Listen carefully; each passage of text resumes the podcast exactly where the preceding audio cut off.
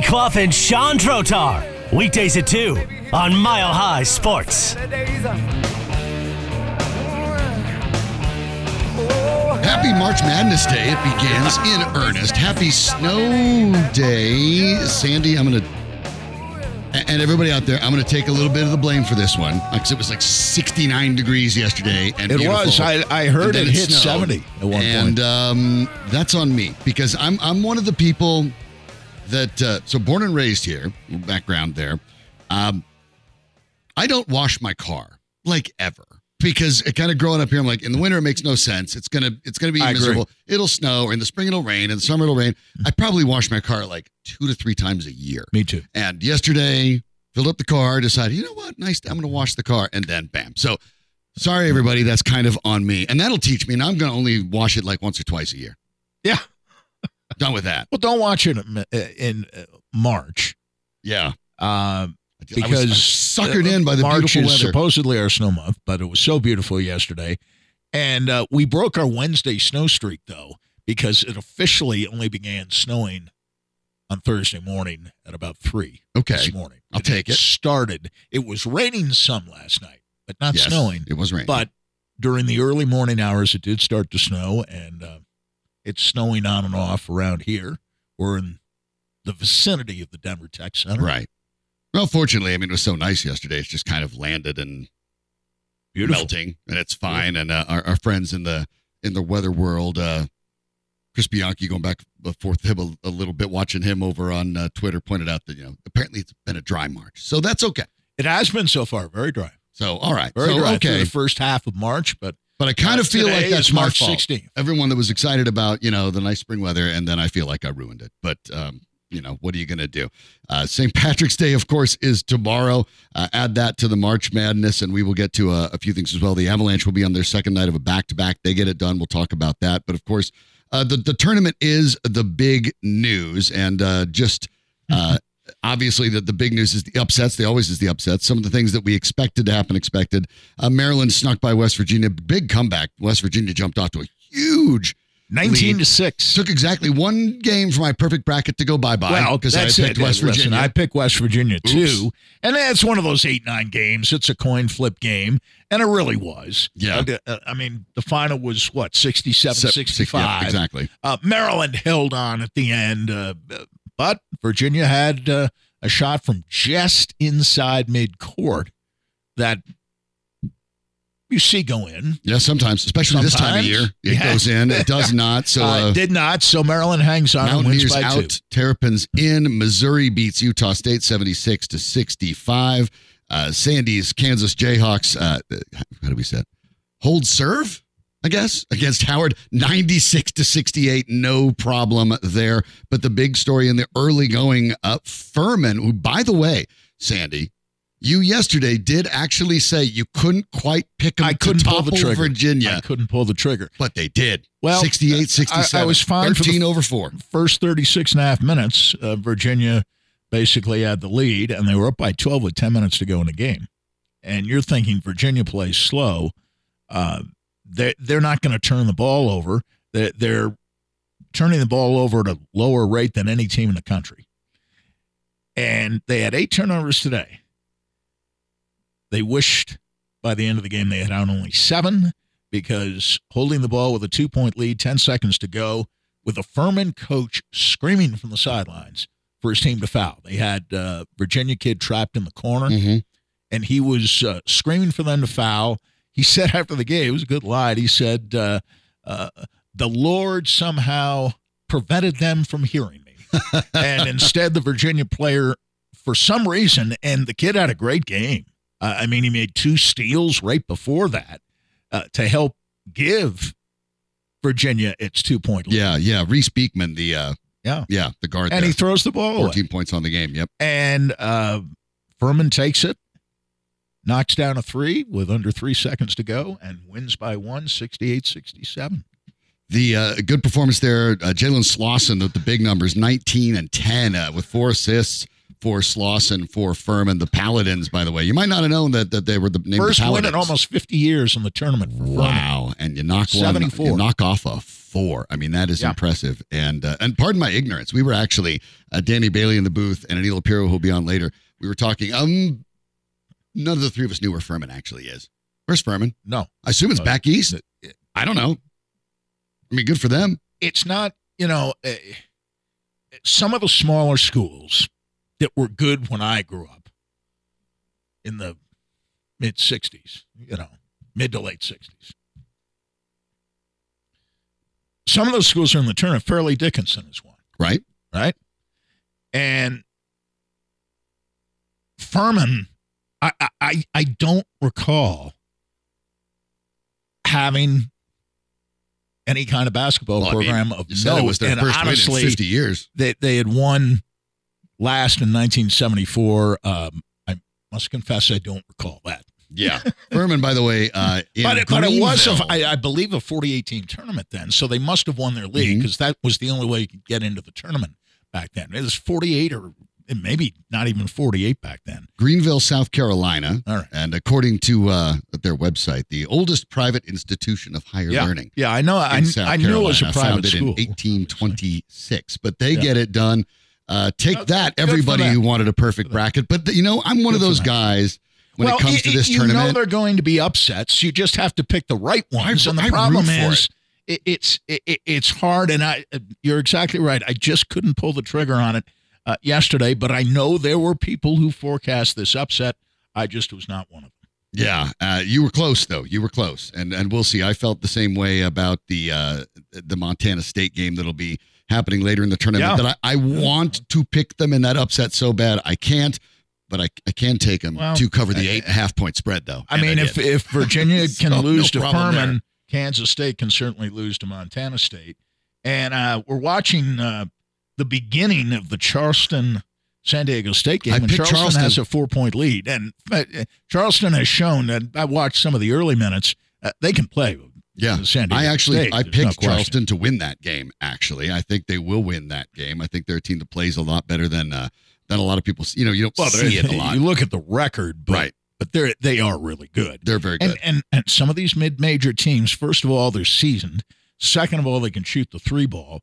And uh, for a half, well, maybe not for the entire half. I'd say for the first 15 minutes of the game, Howard stayed right with Kansas and had several leads, not Mhm. big leads, but they went Yeah. ahead uh, between one and three. and that's what happens. points. The overall Uh, depth of, a, of a. Kansas team is Uh, going well, to sure. carry the day. Sure. Right. And it, and it, you know, I'm not sweating it out exactly, but I- I'm saying that, that this is how a 16 or 15 or 14 beats a 1, 2, or 3. They're playing loose. Uh, they're not really able to defend Kansas very well. Kansas is basically getting what it wants on offense. But Howard can shoot the three ball, and they had some length. So uh, Kansas is a shorter team, and they were able to score with Kansas for about 15 minutes. And uh, then just offensively, Kansas, Gradey Dick was terrific and looked like a lottery pick today. I, I am of the belief that uh, not just Gradey Dick, but a lot of freshmen who do come out and, in fact, end up getting drafted in the lottery would be drafted in the lottery if they waited a year.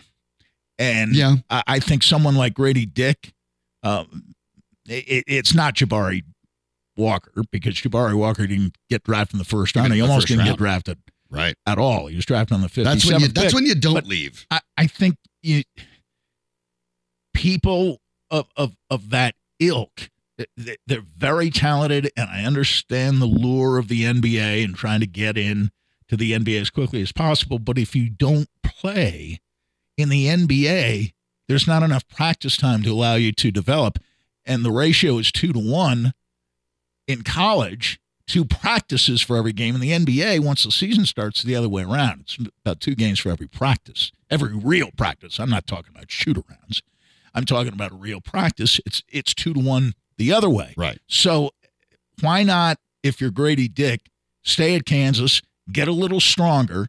And when I say he's not as strong as he can be, I'm not saying he's soft. He's showing today. He's Well, got he's- a double double today. He's 18, He had a 19 years old. double-double He's going to get bigger and He- stronger. He's going to get like stronger. older, he is right. not soft. Uh, he he's not a standstill shooter uh, either. He, he is very good from three point range, over forty percent. But he can take the ball to the basket off the dribble. He moves well without the ball. He's a fine passer, very unselfish, and he's gotten better defensively. He still isn't particularly good, but he's gotten better defensively as the season has gone on. And today, this is a teenager playing in the NCAA tournament, something he said before the game he had dreamed of all his life. Uh, uh, two dreams. One was to play for Kansas, and two was to play in the NCAA tournament.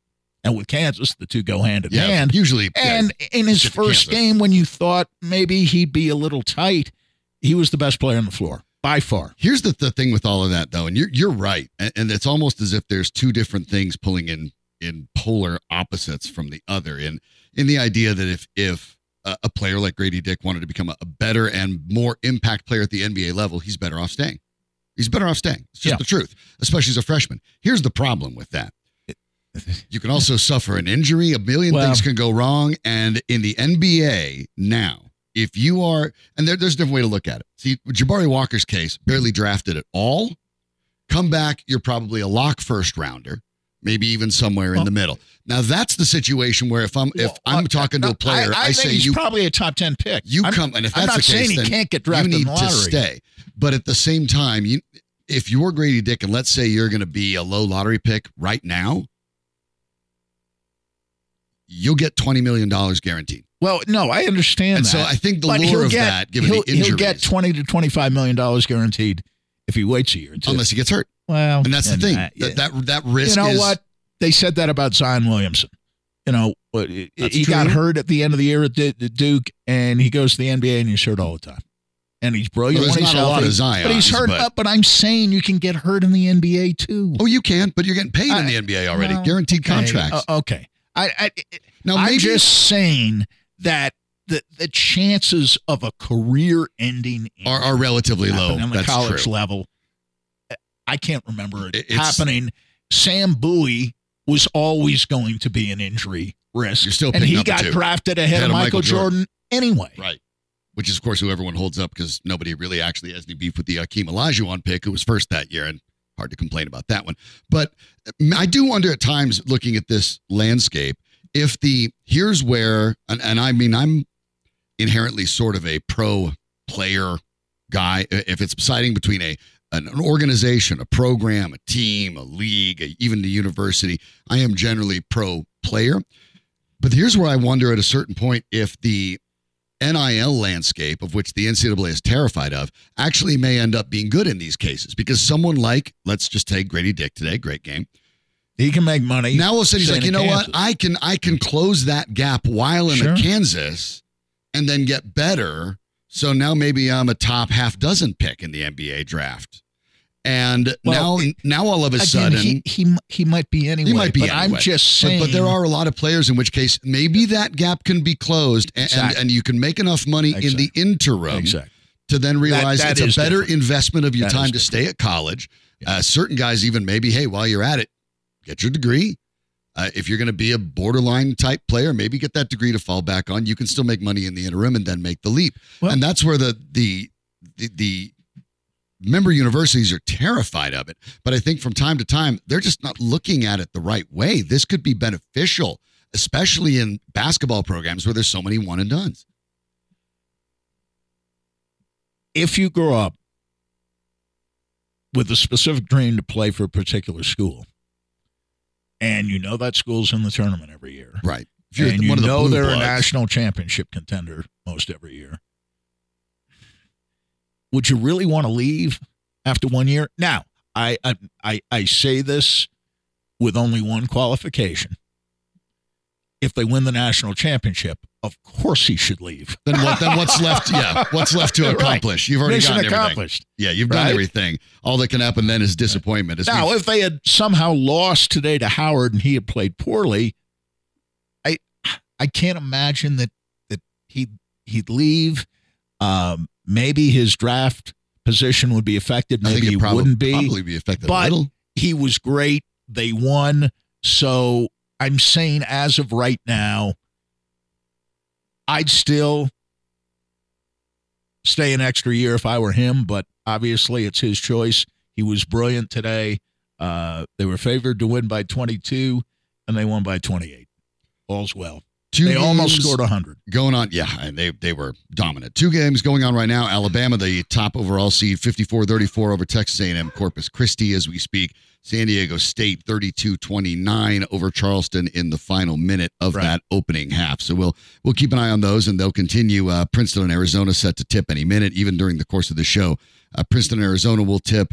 Illinois and Arkansas will also tip as well. Another nine versus eight in a in a pretty Does interesting matchup. Princeton, have you seen Princeton recently? Because I have not. I Does haven't. Princeton still run the The old- Princeton offense? Princeton offense. I'm not sure they do, Probably, actually. probably not. Eh, some, probably there are some very few schools that it. really do. Probably some I mean, version of it. I guess if we're going to be, you know, technical about it, any offense that Princeton runs would be the Princeton offense. Technically, yeah, right. I mean, Well, we know, know Joe Scott down at Air Force Right. runs the Runs it, Princeton of offense. course. He did when he was at DU. He did when he was at Air Force. During and historically, it is a outstanding equalizer when you have inferior talent. You, you start frustrating a team with pace, not letting them do what they want to do. A team that's got a lot of really young athletic players like Well, Arizona. It's like the wishbone used to be, right? Yeah. College football. yeah, which by the way, Air- People didn't see it Air often Force would run its triple option and things like that too, because yeah, you weren't you couldn't prepare for it. There really wasn't anything to it. And they just kind of got under your skin and kind of, as you pointed out, uh, with a case like you know Furman today, or even for a, a little while, even in the first half, even though it wasn't going to happen to Howard. That's how you get an upset, right? You, you, you, the superior mm-hmm. team is a little bit off their game. If you can cause that, great. You just find a way to stay close, and then maybe maybe there's a mistake made late. Maybe you get a little lucky. That's what happens. This was a classic March Madness finish. I mean, a team that had been behind the whole game was down to a team 41 that plays at a slow points. pace and scored 41 points in the second half, down 12 with 10 minutes to go, and they come back to win. But it, it's a relatively seasoned team, and they didn't panic. They didn't try for 10 or 12 point plays. they were very patient. They chipped away. Uh, they started to score. Um, Virginia only turned the ball over eight times. The eighth was damaging, but the first seven really uh, weren't all that damaging, seemingly. So they had to create their own offense. Virginia wasn't helping them out all that much. And uh, uh, uh, I, I'm happy to see at least one game today and maybe one game tomorrow, you know, bust up everybody's I, brackets. I love it. I, I admittedly, you know, uh, th- there's no there's no local teams in the tournament here, so I I just root for chaos. I mean, give me uh, give me all Absolutely. all the craziness. That's all I want to see the rest of the way. So hopefully so we got our be big an upset opportunity. this morning. We got we got already Huge just one at least. Maybe there'll be more, obviously, and and uh, uh, maybe the Charleston one will come uh, come through over the course of this program I as think well. that's a, I think there's a legitimate chance. I think actually, that's a likelihood. There's a few. opinion. A lot of these mid majors this year have done uh, a- a lot of really good work against some of the top teams. I like what they do. and they still get. Um, I won't say the S word. They still get messed with, in my view, in the tournament. I I am always in favor of more mid majors. It does nothing for me uh, to find the team that finishes ninth in the Big East. For a few years there, it was Syracuse. Let's Right. say get into the tournament and they they didn't even have a winning conference record. To me, that should be in and of itself a disqualifying the funny thing is, I think about aspect that you should be able to win half your conference games. Yes. At least half. This tournament always intrigues me because the ones that really stick in my mind that broke through the sports fans, right? Look, look, the, the people we're talking to today, thanks for listening. Thanks for streaming it. You're you're interested in the tournament. Obviously. We're preaching to the choir here. You're watching it like we are. You're interested in it. The the few times the tournament breaks out into something where people who aren't normally interested in it get interested in it mm-hmm. when Loyola makes a run, when George Mason goes to the Final Four, and all St. sudden, Peter's goes to the. Elite Peter's, Eight last That's year. when people that are just like, "What's that about?" Well, I guess I got to see what's going on with this. It, it's funny that you say that because you're right. I think it is sort of. It's always a little slanted towards the bigger universities, the brand names with the sort of mistaken belief somewhere in the back of someone's head that that's going to actually improve the ratings when I'm not convinced it does. The biggest buzz around this tournament is when there's some Cinderella that sneaks up there. Absolutely. But all of a sudden, everybody who didn't have a dog in the hunt, now you're like, well, I'm just, okay, I'm rooting for St. Peter's now. I'm, I'm going for Loyola. I'm going for George Mason because why not? Let, let's see the, the new guys. No one, including fans, wants four Cinderellas in the Final Four. They want Well, the best point, yeah. teams, which are generally the blue bloods or programs that are very close to that status. But to have one team break through to the Elite Eight, You want to as St. Peter's last regular year, Joe in there that's ideal. Yeah. That's ideal. Fans can get into that. I don't think, certainly not the tournament organizers, uh, certainly not uh, the bigger schools, and I think uh, pretty certainly not even the fans want a host of Cinderella stories No. making it through to the second weekend or even the elite No, eight. nobody wants to see, for example, like Furman Charleston.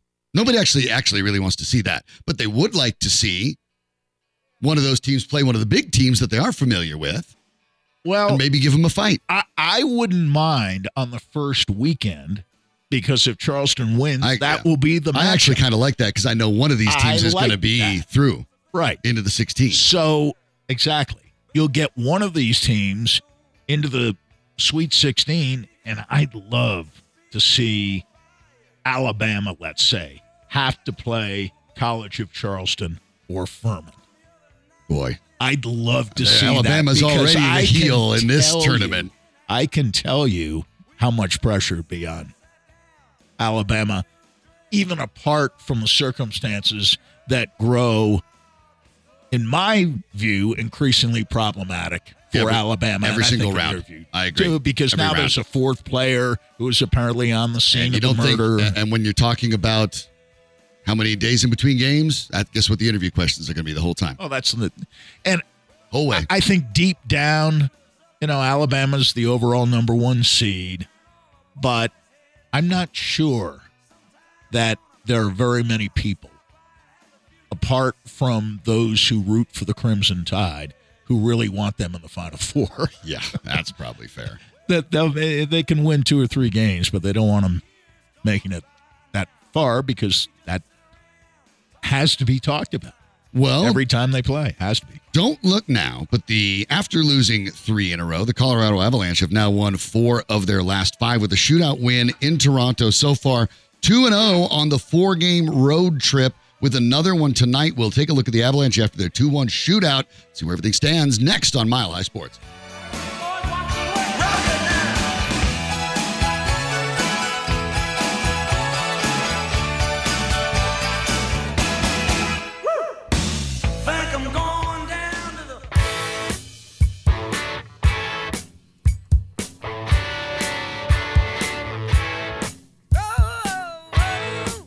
Sandy Clough and Sean Drotar. Presented by Burnham Law. Hire the winner at burnhamlaw.com. Here's Sean and Sandy. feet.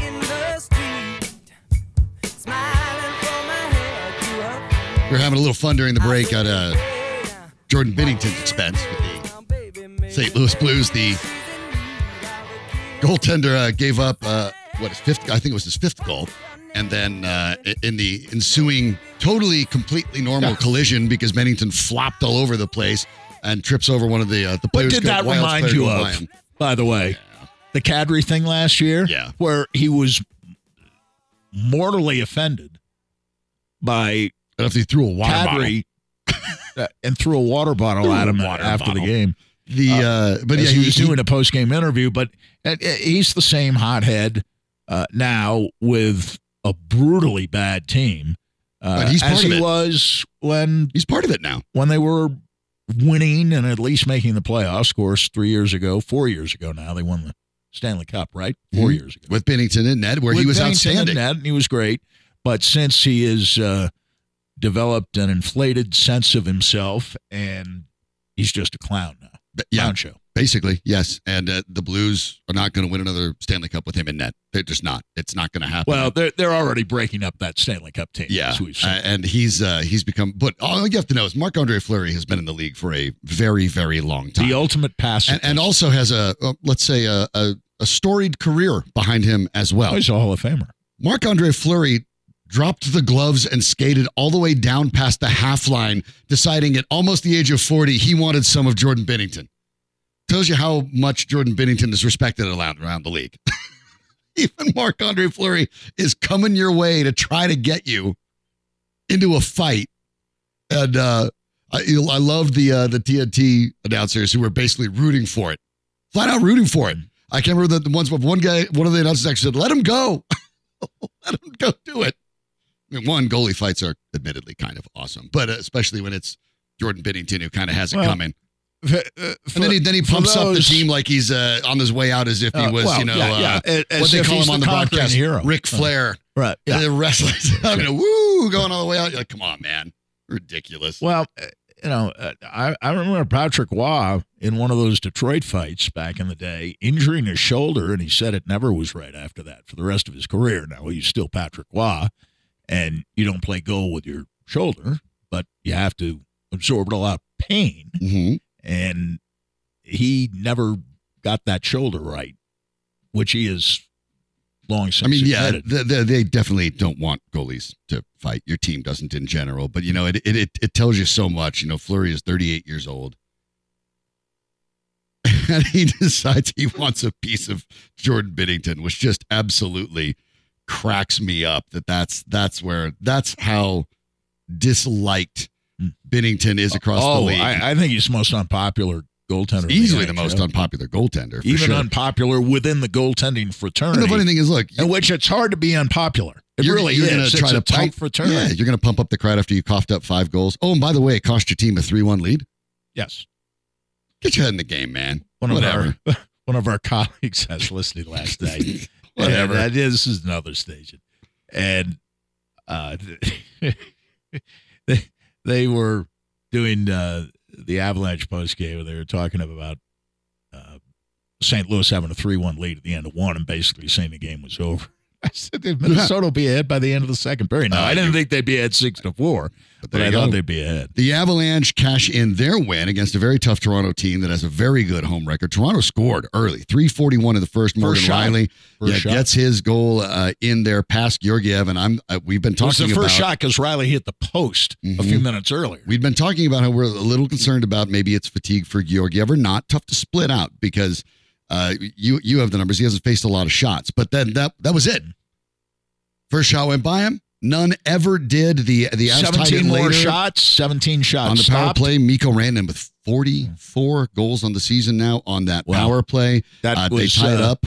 That that that was a fortunate bounce. He was trying to make a play and properly so, uh, and the puck bounced in off the defenseman, Well, his last goal right between the legs bounced off of his own teammate. of one finger. of the best goaltenders in the league, who was otherwise, at least in regulation in the overtime, unbeatable last but night. that is and only got beaten once in the shootout. That's your MacKinnon. textbook Wayne Gretzky, right? You miss 100% of the shots you don't take. You got you got it. You have to. Well, it wasn't a shot; it was a pass. well, yeah, but you but you But- try to force that action, and, Yes. and and yeah, getting they deserve getting bounce. lucky is They part of the game. the bounce. You know, keep it around the net. And uh, Georgiev gets the player or the first star of the game, even only with 17 saves, but that 944 save percentage and the win as uh, Nathan MacKinnon gets the goal Oh, he in made the some great shootout. saves though, Yeah, he did. because it is still Toronto, and Toronto's dangerous whether they get twenty shots or forty shots.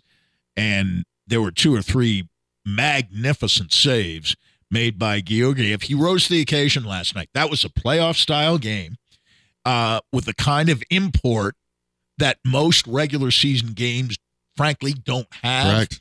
and they have lost uh, in the last three games they played against Toronto before last night. Blown out last year in Toronto, rallied from way behind to beat Toronto here last year. Earlier this year, beaten badly at Ball Arena by Toronto, and last night down one nothing in the first five minutes of the game. But they committed to their checking game last night, limited shots, uh, played with determination, played with class. And uh, after the game, the Toronto people were talking about uh, the Avs playing as a Stanley Cup champion is expected to play. And though their reputation centers on their explosive attack, in fact, uh, the Avalanche have been, even this year with all the injuries, one of the 10 top defensive teams in the league. And I think Jared Bednar has challenged them to be, down the stretch here, one of the top five defensive teams in the league. And they had a top five goaltender last night and a top five uh, defensive performance uh, last night, to be sure. And Rantanen got one goal, and MacKinnon got the shootout goal, which does not go down as a goal officially, but they only needed one in the shootout because Georgiev's stones. But your big guys played big. MacKinnon and Rantanen and your goaltender. That, that's that's Well, how you end up winning games. you, but you still had MacKinnon with Rantanen Mhm. and Rodrigues last night. Uh, you put uh, Morgan on the second line with Compher and Nichushkin, and I thought they played very well. Um, Eller, I'm not totally sold on yet, but it may be a a Manson kind of deal where it takes him a while to adjust to a different system. Uh, I thought certainly Cogliano and O'Connor were outstanding last night, and uh, I thought the fourth line uh, was good uh, with uh, Galchenyuk joining Newhook and Nieto. And uh, on defense, all three pairings uh, I thought were great. Toews and Makar, Girard and Byram, Jack Johnson and Hunt. They weren't great on the power play uh, last night, but uh, the penalty kill I thought was and outstanding. their goal And came on Georgiev. Yeah, helped them out. and it's uh, Galchenyuk, as you that. brought up. seven guys are out, and Yeah. they give a performance like, Like that. that. You don't have Francouz, you don't have Manson, you don't have Landeskog, you don't have Helm, you don't have Erik Johnson, you don't have Lehkonen, you don't have McDermott. That's seven guys who are regulars or semi-regulars Mm-hmm. out, and uh, you know MacKinnon, Makar, and Byram, and Nichushkin and Rodrigues have missed chunks of time Sure. this year as well, although they're playing now. That seven guys, consequential guys, out of the lineup last night. They play a game like that. I still think they can win 50. And if they win 50, I think they'll finish no worse than second in the Central Division. And they will play most likely Minnesota in the first round with home ice advantage. But the Avalanche, as you pointed out, a better team this year on the road anyway. Mhm. And as Nathan MacKinnon reminded the Toronto media yesterday, uh, the Avalanche nine and one on the road in the Stanley Cup playoffs in 2022. Give some credit to JT Compher, by the way. Galchenyuk, as you mentioned, of course, steps in for Lekin and obviously does not play a lot. Five shifts, three minutes, 22 seconds. I had forgotten that he was a 30 goal scorer in Montreal. hmm And now uh, that was a few years yes, ago, but he's in his late 20s. He's not. he's not, he's not it- it- toward not the an end of old his man. career. He's not an old man. 29. Yeah. And I think with Newhook and Nieto, He was the third overall it- pick. that's a pretty good fourth line. Yeah, You at one point, the third that. overall pick, and uh, it it just after he left Montreal, things just didn't really work, and so maybe there's a little bit of reason for upside. But give it up for uh, JT Compher, who ended up picking up that slack, and at times really playing some double shifts I- and being on both He's been both lines. he's been really Because really got almost all of those shifts that would have gone to Galchenyuk, I think, if he Yeah. was more uh, set in his ways. Sure. And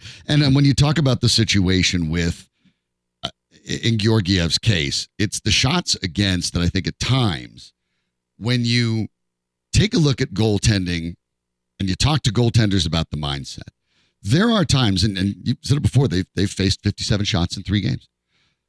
That can actually be really hard. There, there is value when you talk to most goaltenders, not all of them, but most of them will tell you they'd actually rather face more shots at regular intervals than fewer shots at irregular intervals so they can stay sharp. And you can imagine why. I, if you whatever sport you played, if you only you know got the ball every once in a while, it makes it harder to be at your peak when when it's when it happens to you.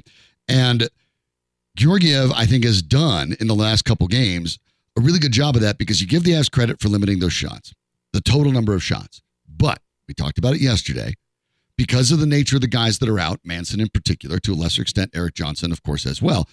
Many of the shots that they are facing are high danger shots, oftentimes in the slot, that require a more than ordinary effort to get the save. Did you catch what Bednar said after the game? And I always listen to Bednar, and I I think he is very insightful. But you you, you have to really pay attention to what he's saying. He talked about the demeanor and the work ethic of Georgiev. Now, Georgiev's always been a worker. Henrik Sun, uh, who does uh, uh, studio work for TNT, and was in the studio last night, by the way, um, has talked about Georgiev and praised him lavishly for his work habits. And of course, Georgiev at one time was supposed to have been Lundqvist's successor as a Yeah. goaltender with the Rangers. King. Henrik, he would have been the heir apparent. He would have been the heir apparent. So, uh, the work ethic, uh, okay, other people have said that. The demeanor. And I thought back to two and a half months ago on a night in Vancouver when the Avalanche were up 2 nothing late in the second period and gave up three goals in less than three minutes. And after the third goal had gone in, Georgiev smashed his stick against the crossbar. And okay, he's frustrated. I understand that.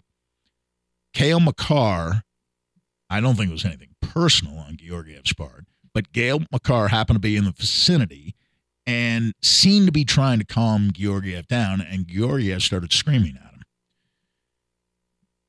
Francouz was hurt at the time, but a few days later, Francouz came back. He was healthy. And he played four out of the next six games. And a very subtle message by Jared Bednar that your demeanor is not right. We're a Stanley Cup championship team. You can't lose your cool in that way. Smash the stick against the crossbar, okay. But yelling at Cale Makar had nothing to do with the goal that was just scored against you. It it just happened to be in the area and you start screaming at him. We can't have that. So I thought it was very interesting that he went to his demeanor, implying that maybe his demeanor wasn't ideal earlier in the year, and it wasn't. I don't care what his numbers were for January, he was benched in a stretch of four out of six games for Pavel Francouz. And he came back, and I think he got the message. And I think we see evidence this year, both earlier in the season at Madison Square Garden, playing for the first time against his former team, and last night, that in big spots, in big cities against good teams, in places like Los Angeles, certainly New York and Toronto, he rises to the occasion. And he did that last night. And and the numbers got his 30th win, tied for second in the NHL in wins. 917 save percentage, tied for fifth in save percentage. 2.61 goals against, 12th. Four shutouts, tied for third. And if he plays tonight, and I'm not sure he will, it would be his 50th game. He has started every single game, save one, since February 19th. So the Avs get it done now. Three wins in a row. Yeah, two in extra time, but whatever. The points are the points, and they're trying to get it. When you end up being hurt, you want to hire the winner. Those are our friends over at Burnham Law, Burnham That's 720 845 7001. Their personal injury attorneys have years of experience fighting for their clients, locations all over the Front Range Fort Collins, Boulder, Westminster, Cherry Creek, the DTC, Colorado Springs, and even in Cheyenne. The main personal injury office right here where we're at, Sandy, the DTC. When they're injured, they push for you to get the maximum recovery in the best way possible, whether that's by settlement or whether that's by trial. They try to get the best settlement for you and the best fit for you. So they will fight for you when you're injured and when you're seriously hurt. Don't go on TV and follow someone with a, a funny advertisement. Go somewhere where people get the wins. That's our friends at Burnham Law. So go to burnhamlaw.com, 720-845-7001. The Denver Nuggets will be going for one of the wins of their own in just a little bit out in Detroit. We'll take a look and check in on the Nuggets and the back-to-back MVP Nikola Jokic. Is he tired? They're just playing a little off. What's going on with the Nuggets? Look at it next on of Sports.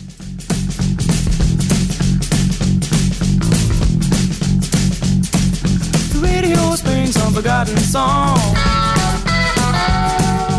Randomly, some people call me the space cowboy.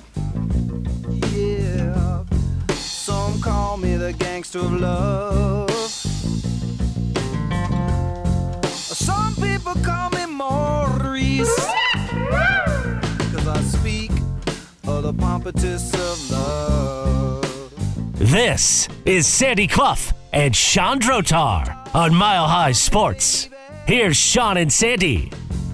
Say I'm doing you wrong, doing you wrong. The Denver Nuggets, Sandy, have a big game tonight. Again, and look, let's us be let's be careful about this. And I, you know, I know pun intended.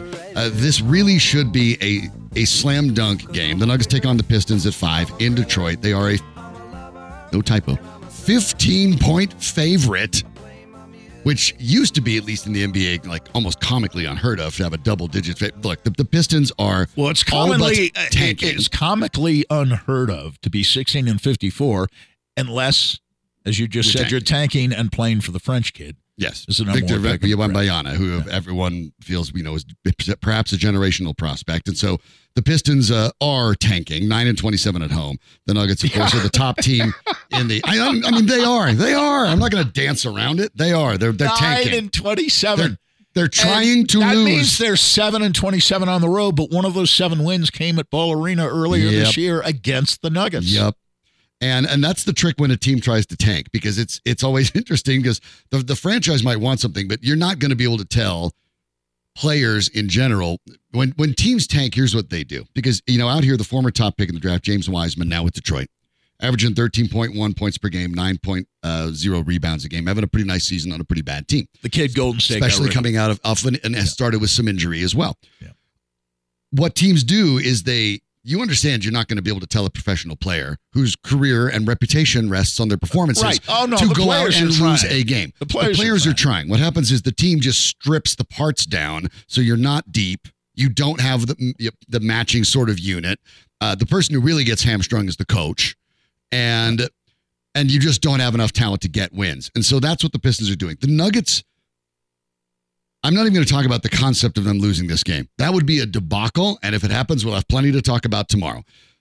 My question is how long should the starters go before they get pulled? Because Wow. again, Detroit as an organization is not even trying to win this game tonight. this is one of those games in which Jokic can't play 30 minutes because they should have the game wrapped up by halftime effectively. So maybe this is one of those where you can rest him and maybe play him 25 minutes, 26 minutes. Same with Murray. Murray can't play 40 minutes tonight as he did the other I'm not even sure. Okay. Murray should He play can't play 25 minutes. 30 minutes. All right. Uh, 24, 25 minutes for him at most. They have a game with the Knicks on Saturday, In the if yeah. I'm not mistaken, at Madison Square Saturday and a weird start time. Uh, Right, 1 it's- 1 p.m. right. local, 11 a.m. They, here. they play Saturday afternoon games this time of year at Madison Square Garden. I think they play Sunday afternoon. They do. It's also Brooklyn. 1.30. Uh, it's a little later. It's a 3.30 start locally, All right. 1.30 start here. But yes, they play afternoon games both Saturday and Sunday. Right.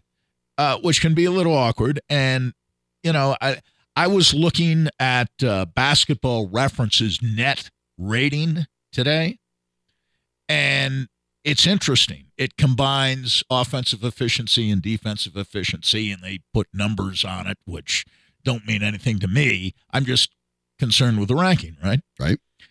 And I see that uh, New York is number seven in the league. Denver's number five. So to me, that game on Saturday is a pick 'em No, game. the Knicks are a won earlier this year in Denver. They were another think. team, as Brooklyn did. Detroit, Brooklyn, and the Knicks, the next three Nugget opponents, starting with Detroit tonight, all won games earlier this year at Ball Arena. The Knicks are ranked seventh. Um, Sacramento's actually uh, number eight. The only four teams out of Denver are all Eastern teams. Cleveland is one, although they lost at home to Philadelphia last night. Boston two, Philadelphia three, Milwaukee four. Then you have Denver, Memphis, New York seventh, Sacramento eighth, Phoenix ninth, and guess who's tenth? A possible Nugget first round opponent, the Oklahoma City Thunder. A team that, by the way, gives them fits. They They beat them Nuggets three out of four, but it was a tough task to win three out of 4 Mhm. And the last time they played in Denver was the game in which Bones Hyland left the bench in the fourth quarter, never to return. Literally, as a Nugget, he never played again. Yeah, never on the floor uniform. again. Nope, that was it. This this game is I, I'm I'm with you because this is now a Nuggets team that's lost four games in a row. Now, quite frankly, for a team as good as the Nuggets are, they've only been competitive in even one of those losses. They lost 125 to 110 to Toronto on Tuesday. Go back to Sunday, they lost by uh, two. One could make the argument that's where the weirds uh, blaming Michael Down Porter. 11 going to the fourth Right. quarter. And that's where the strange blaming Michael Porter Jr. sort of situation happened, and they lost by two, where Porter Jr. had 23 points in the first three quarters. So very strange. They lost by eight to the Spurs, which uh, inexcusable. That that might as well be a blowout. That team's not trying to win either. And then they get blasted by the uh, the Chicago Bulls, 117 to 96. They have not. Not only have they been lost four games in a row, Sandy, they have not been playing well in that span of time either. And they lost by more than 20 points to Chicago, as you said. right, Uh, lost by eight to San Antonio, which is like might as well be 25. But, but losing by 20 to an average team. yes, and and the, the Brooklyn game got close at the end. They had a chance to win, um, but the other night they weren't. they were really down by 24 in the second half. Yes, they came back, cut it to three. But even Michael Malone said after the game, when that happens, you're using up 95 to 99 percent of your energy To to, go from back up. 24 to three. You have nothing left. the So end of uh, the there are two things that can be solved, and I'm really intrigued to see if Michael Malone can touch on them. And we talked about this a little bit yesterday with Ryan Blackburn of of Mile High Sports, and you can follow him at NBA Blackburn on Twitter, and then uh, check out the Pickaxe and Roll podcast, or you can always go to the milehighsports.com website or the app and download that interview with uh, Ryan as well. Uh, it might be a pretty good uh, listen uh, during the evening if you would like to find out how the Nuggets are going to approach the rest of this trip. But Malone has an opportunity to, if not kill two birds with one stone, to at least make some headway towards it because you can tonight get Jokic and Murray the rest they need. And, and you know what? And maybe even Porter Jr. or Gordon, whatever. But certainly Jokic and Murray can get the rest they need. And this is an opportunity for a bench that is not at all in sync after being sort of cobbled together in the wake of the Hyland disaster put them out there together for a lot of this game. A lot of this game. Start force feeding that. Try to microwave that chemistry. Keep that bench unit out there. I would love to see those bench unit tonight. I'd be more than happy to see Reggie Jackson, to see uh, Thomas Bryant, who got Well, a DNP last time. I'd like to I see these guys with near starters minutes tonight because get them on the floor, get them accustomed to each other. Because you're only going to have so many opportunities the rest of the schedule and into the playoffs to do it. If this bench does not get right, the Nuggets five man starting unit, and, and you talk you talked about net ratings and things like that, is generally considered the when you're talking about offensive possessions, defensive possessions, the most effective, efficient five man unit in the league. The bench is its Achilles heel. Right now, that bench is on top of that playing poorly. Here's a rare opportunity to cram a little bit of time for these guys in there. And I get it. You, you didn't like Bryant's play. He was a DNP CD. Tonight he needs to play. Oh, yeah. He's not going to ah, I help you sitting on the bench. Get him out there, get him working with the guys, and get some rhythm. I did not know the answer to this question until I looked it up, and I was surprised at the answer. Now, I'm talking about total minutes here. I'm not talking about minutes per game. I'm talking about total minutes played this year. There are two Nuggets who have played 2,000 plus minutes this year. Who do you think those two are? Certainly Jokic, and probably, I guess, given the injury situation, it might be Bruce Brown. He's third Okay. at 1917, leading the team, barely, but leading the team in minutes played. Kentavious Caldwell You Pope. would have surprised me on that. No, one. won a lot of money Yeah. asking people that question and having them answer incorrectly. I would have More certainly minutes than answered Jokic. Wow. I, yeah. incorrectly. Jokic, uh, Caldwell Pope, 2087. Jokic, 2065. Brown, 1917. Murray, 1806. Now, Murray's missed time. Right. But I it shows you how much of a load he's taking 1806 per though. game. Is too many minutes. But he's in raw minutes played, he's fourth on the team. Gordon is fifth at 1717. Porter is sixth at 1505. Sixth in minutes. Now I know he's missed some games, but not not a ton, right? He's been pretty healthy this year by and large. Christian Braun is number seven at 910. Jeff Green 870 and Cancar 801. You, you, you've got to make some sense out of that. And we've been talking about Jokic and Murray being tired, but maybe Brown and Caldwell Pope are feeling the effects of playing too much. And it would be nice to give them a little time off tonight as well as Jokic and Murray. We'll see what the Nuggets do. They tip off at five, but we'll turn our attention to the Denver Broncos now that free agency uh, has its first round really concluded when you could sign guys yesterday. It was more or less done. The Broncos got their signatures done of the players we already knew they added. Pro Football Focus had an interesting angle on their wins over replacement of how they've done. We'll take a look at that, share it with you next on Mile High Sports.